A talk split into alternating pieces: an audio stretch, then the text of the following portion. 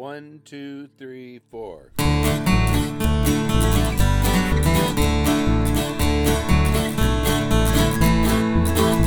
Well, welcome to the Netbuskers Folkshoppe. This is season one, session four. I'm your host, Stu Venable.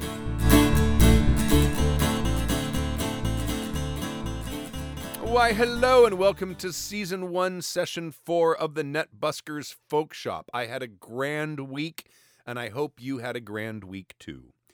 In this episode, I'm going to be playing for you the Battleship of Maine and this pub that we call home. Um, the Battleship of Maine uh, is based on the story of the Battleship Maine, which was a U.S. battleship that was sunk in Havana Harbor on February 15th of 1898. And this event is considered one of the contributing factors of the Spanish-American War of 1898. Tension between Spain and the United States began with an insurrection in the Spanish colony of Cuba in 1868. It was put down by the Spanish, but America supported the revolutionaries. Interestingly, the war very nearly happened almost 30 years earlier because of another incident involving another American ship, the Virginius. I hope I'm pronouncing that right. The Virginius had been built in 1864 in Scotland for the Confederacy, but it was captured by the Union in 1865. It was used by the Cuban revolutionaries and Americans who supported them during this insurrection in 1868. The Spanish captured it and executed much of the crew, which consisted of American and British citizens, and a war almost resulted, but diplomacy successfully diverted that war. In Cuba's second bid for independence, the Spanish sent a general who was eventually given the nickname the Butcher by the American press. And it was his job to put down the rebellion. His name was Valeriano Weyler. Uh, he relocated the civilian population of Havana into areas easier for him to control, which resulted in the starvation and death of more than 100,000 Cubans. Uh, General Weyler was later recalled back to Spain. Pro Weyler supporters rioted in Havana in January of 1898, and the U.S. became very concerned for American citizens living and working there. So President William McKinley sent the battleship Maine to the harbor as a way to protect Americans. Uh, the Spanish were reluctant to allow this, but they relented.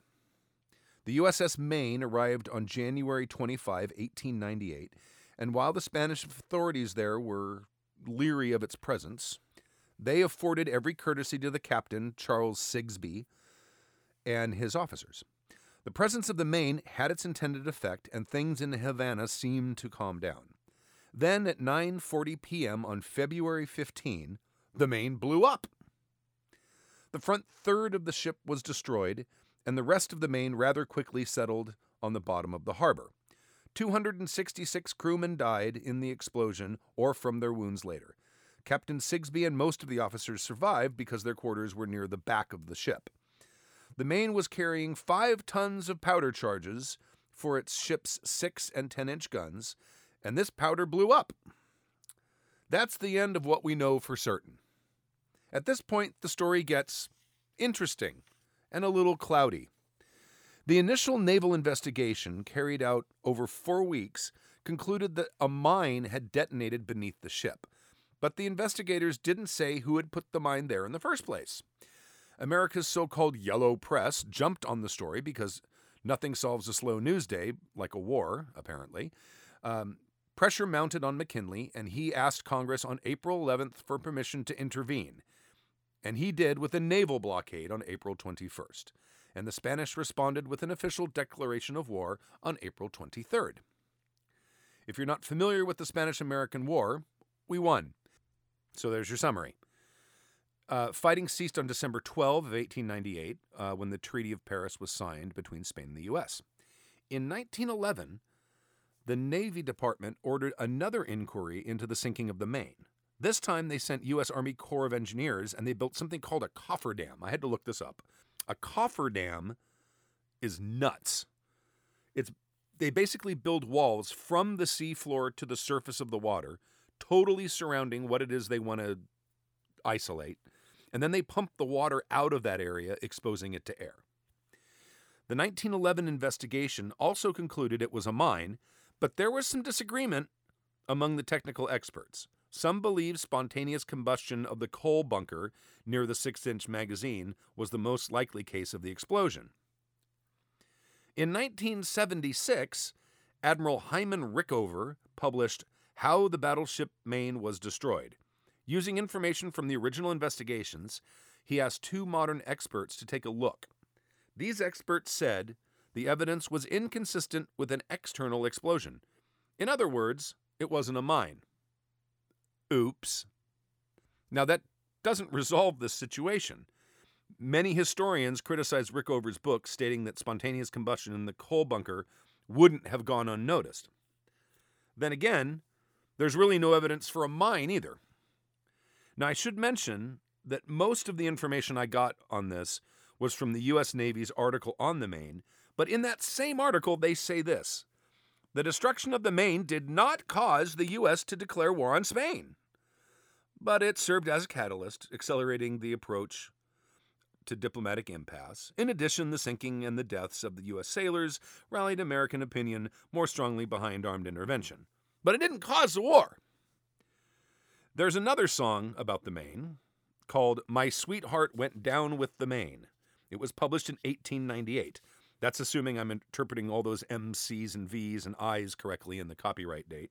I don't know why they don't use numerals um, by a guy named Bert Morgan. I may record this in a later episode, assuming it's now public domain, um, as it contrasts nicely with the Battleship of Maine. It's a pro war song, and with lyrics like, Rouse ye, my countrymen, rouse, let not his death be in vain. Strike down the cowardly fiends who slaughtered the crew of the Maine. I also found images of U.S. postcards with imp- the imprint Remember the Maine, and I found some materials with the catchy phrase, To hell with Spain, remember the Maine. But there's no causal relationship between the sinking of the Maine and the Spanish American War. I can't keep a straight face. Anyway, um, now regarding this song, the author is unknown, but according to folklorist.org, the earliest reference to the song is 1922. Uh, this is a very subversive song for the time. And this is at a time when subversive songs and subversive stuff in general was just not tolerated. So it's entirely possible this song is older and perhaps even written by a veteran of the Spanish American War, but we'll probably never know. So, anyway, here is the Battleship of Maine. McKinley called for volunteers, then I got my gun. First Spaniard I saw coming, I dropped my gun and run. It was all about that battleship of Maine at war with that great nation, Spain. When I get back to Spain, I wanna honor my name. It was all about that battleship of Maine. Why are you running? Are you afraid to die? The reason that I'm running is because I can't fly. It was all about that battleship of Maine. At war with the great nation Spain. When I get back to Spain, I want to honor my name. It was all about that battleship of Maine. The blood was a running, and I was running too. I give my feet good exercise, had nothing else to do. It was all about that battleship of Maine.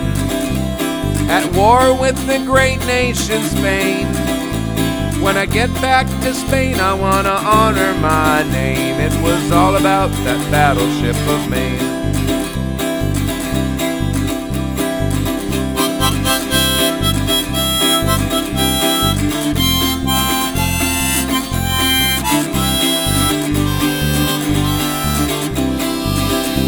At war with the great nation Spain.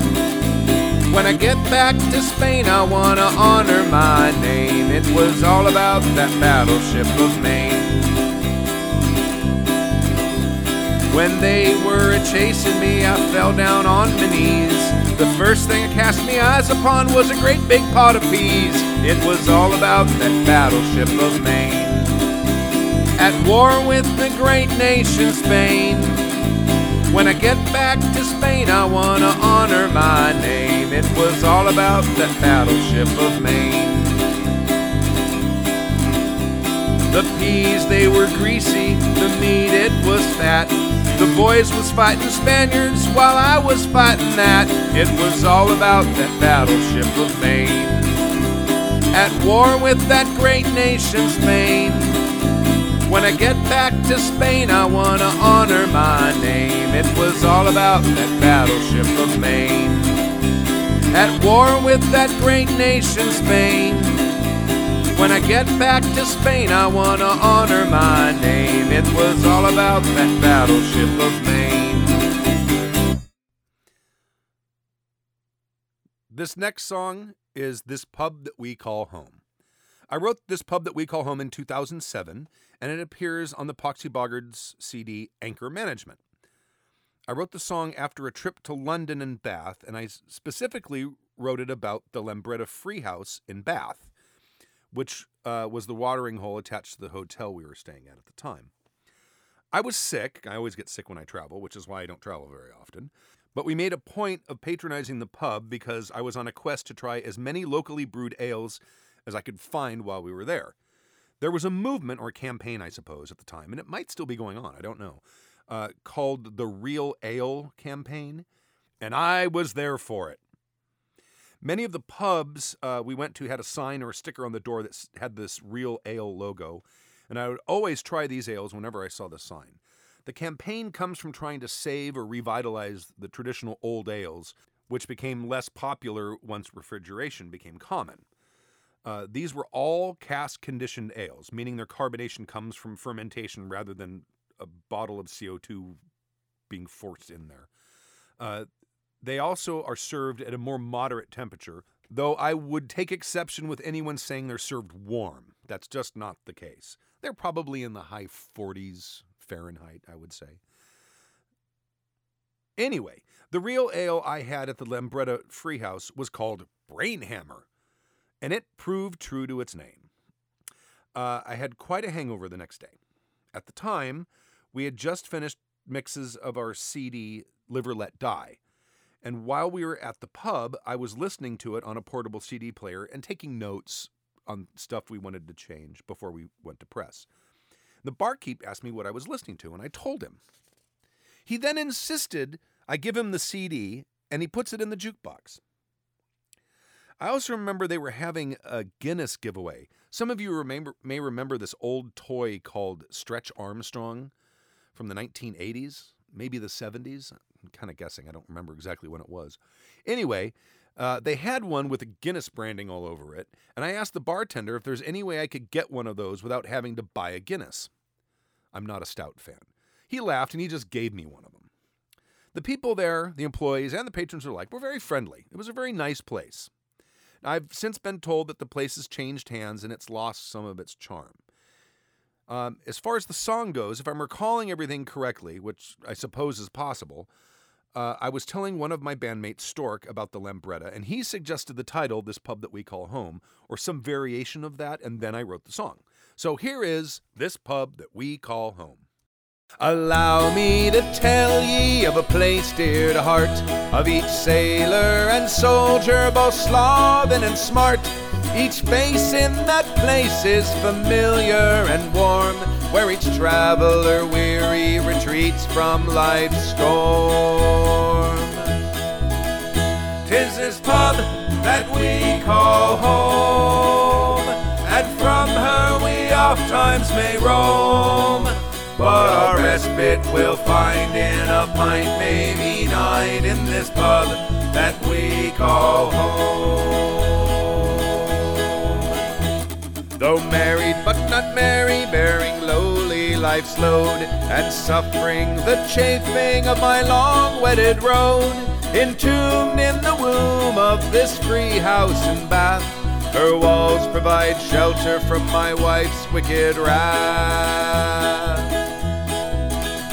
Tis this pub that we call home, and from her we oft times may roam but our respite we'll find in a pint, maybe nine, in this pub that we call home. In the hours when life sours and I'm weary and beat from the harping and carping, and I need to retreat with a pale cup of ale and my good mate's concern. I'm rested yet bleary to the battle return. Tis this pub that we call home, and from her we oft times may roam. But our respite we'll find in a pint, maybe nine, in this pub that we call home. With the raging of aging and my last breath I crave, please pull up the floorboards and dig me a grave. As you rouse and carouse, pour an ale on the floor. If you listen with care, you may hear me cry more. Tis this pub that we call home, and from her we oft times may roam.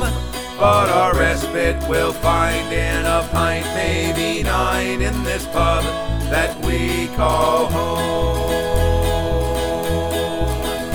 This pub that we call home, and from her we oft times may roam.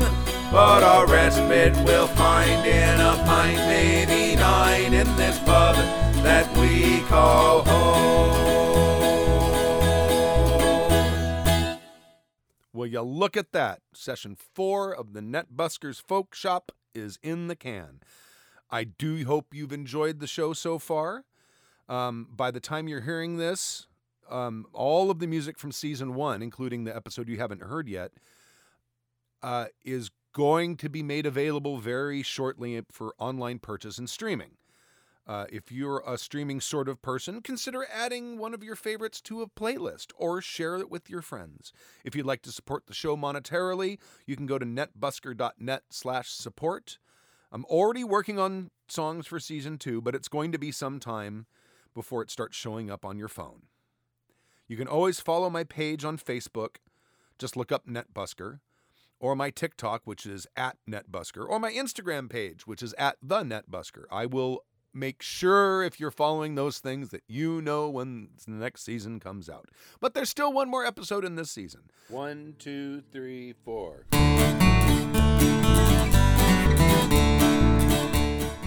Thank you for joining me for season one, session four of the NetBuskers Folkshoppe.